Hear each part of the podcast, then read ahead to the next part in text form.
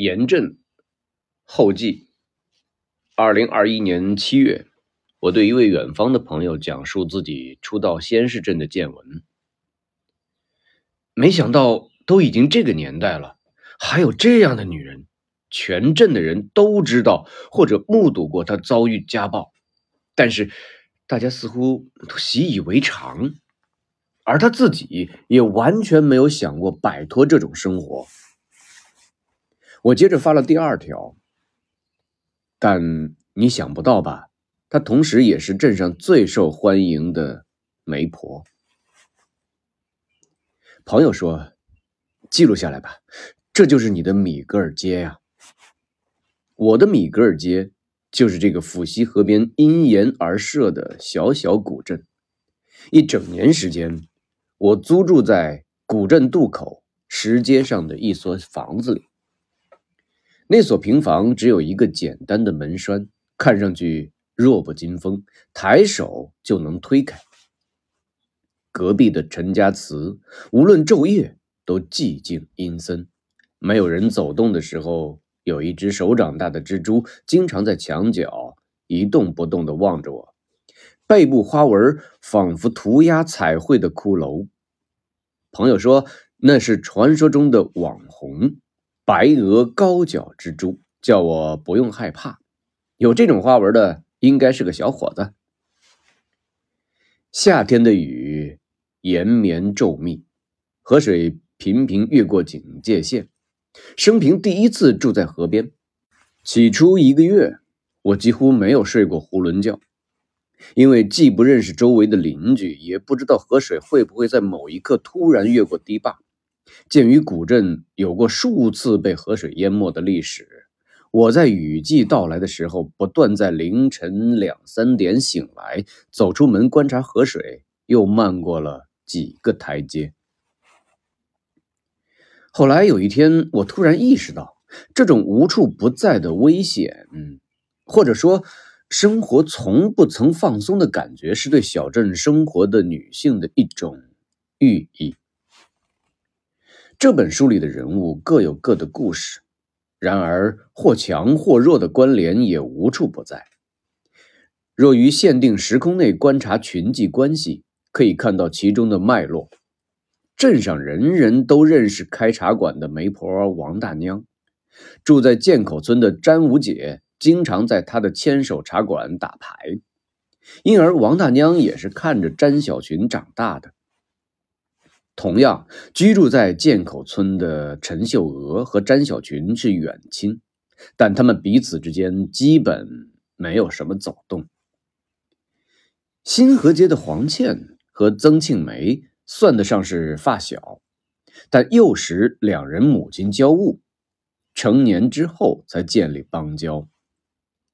曾庆梅的妈妈也开了间茶馆，某种程度上和王大娘的茶馆。是竞争关系。杨瞎子和王大娘曾经是邻居，当年古镇那场著名的火灾，就是他们在内的五家人的房子被烧了个精光。童慧和上述这些人都相识，住所也只有几步路的距离，却从来没有交往。陈婆婆住在偏僻的新街子街。对于年轻一点的黄倩、曾庆梅，听都没有听说过。黄心怡算是梁小青的客户，他们都住在后来新建的新街上半部，和古镇属于两个系统。黄倩和黄小青店铺隔壁的超市老板娘是好朋友，从而也和梁小青成为点头之交。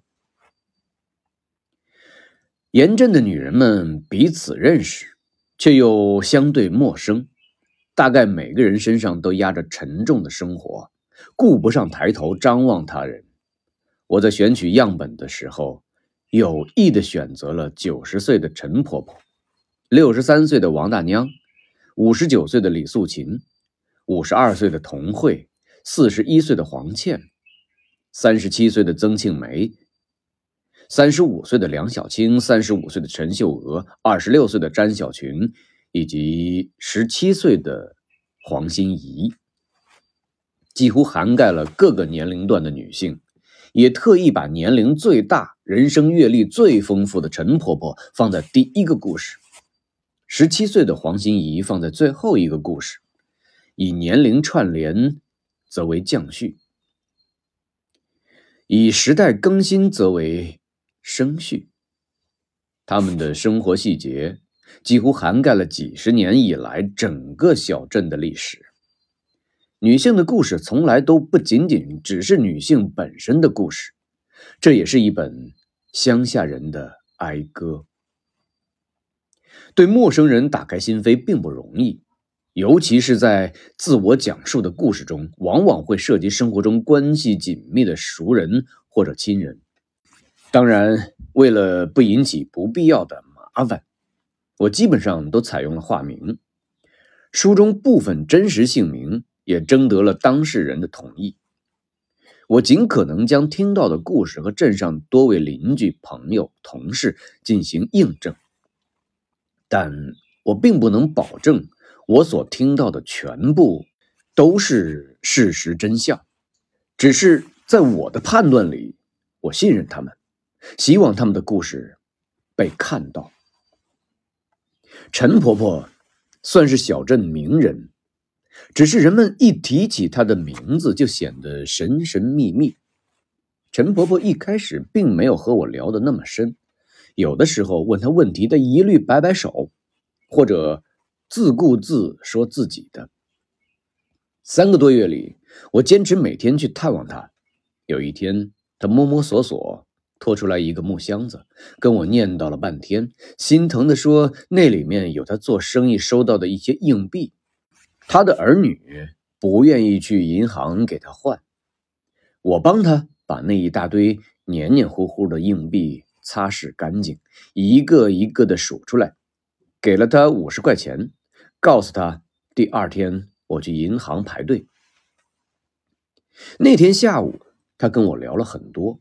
我才恍然，原来那些听不见、听不清，不过是他九十年练就的生存智慧。那天应该就是他咔嗒一下对我打开那个开关的时刻。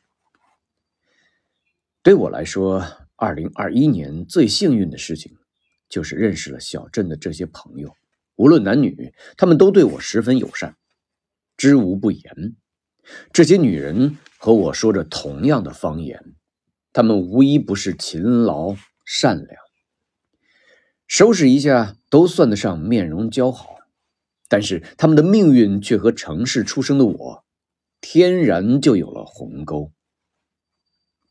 单亲妈妈陈秀娥算是我在镇上最早的朋友，我花了半年时间和她聊天给她孩子发红包买礼物，整理了数万字的。资料，有一天，他却突然反悔了，觉得自己是个小人物，没什么可写，话里话外都觉得我这个作家是个骗子的包装而已，又说自己的表达乱七八糟，也许认识一辈子的人都不愿意相信。最后，应他的要求，我又匿名写出了他的故事。作为非虚构作品，能用真实身份是最优选择，但是。尊重他人也是新闻伦理的一部分。我也更加明确了自己坚持的工作习惯有多么正确。被采记者的几乎所有讲述，我都有录音或者记录，就是为了争取做到无一事无来处。我第一次遇到如此多疑的采访对象，当然秀娥并不是最多疑的那一个。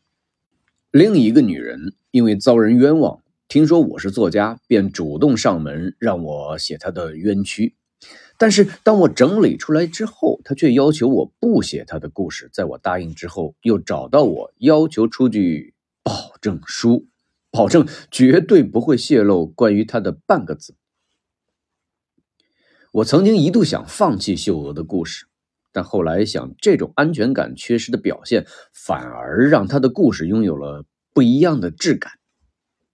最终写秀娥的那一章，我用了“这里没有我的母亲”作为标题。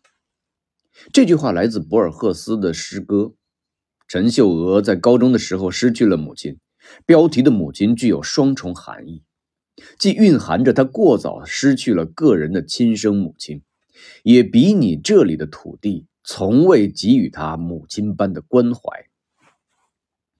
而这两个深层次的原因，造成了学习很有天赋的他，生活被改变，让他变成了和其他人一样学历不高、没有见识的人。这些全部都是他没有安全感、不信任他人的深层次原因。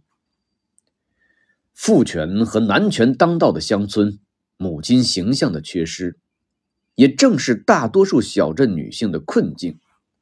她们从未被这片土地庇护，他们在这里一无所有。写作的时候，我一度设想过把这本书写成《儒林外史》那样，从一个人套到另一个人。后来发现，他们其实彼此也是孤岛：离婚、家暴、背叛、霸凌、贫穷。绝望、麻木、赌博、嫖娼、同性恋、卖淫，那些只有在电影里发生的元素，在这里集中降临。借用一句话：生命中并不存在随机的痛苦，每一个人的故事里或多或少都会闪过其他人的影子，那大概就是命运重压之下的必然性。就像《暴雨将至》那部电影，他们的故事。各自独立，却终将套成一个莫名的圆环。十七岁的姑娘黄心怡带了好几个幺妹，她所从事的是一个必须说谎的灰色产业，对家人、对朋友都不能说真话。同时，这个行业也极度虚荣，女孩公开炫耀攀比最浅薄的物质，但。令我动容的是，他们大多数都在期待那种纯洁的白马王子式的爱情。那是一种巨大的天真，和他们从事的职业形成鲜明的反差。所以，某种程度上，黄心怡炫耀男朋友如何爱她，却被她闺蜜揭穿说，其实她的男朋友经常揍她。她的这种炫耀。也就有了让人鼻子为之一酸的合理性。同时，和陈婆婆处于生活所迫，在古镇开猫儿店完全不同的是，这个十七岁的少女正处于对人生和未来等一切都不确定的大好年龄。但我选择把这事儿当成真正的生意来写。会有一种特别的荒谬感。看上去那么普通的这些人，听完每个人的故事，我都能感受到剧烈的断裂式的变换和无常。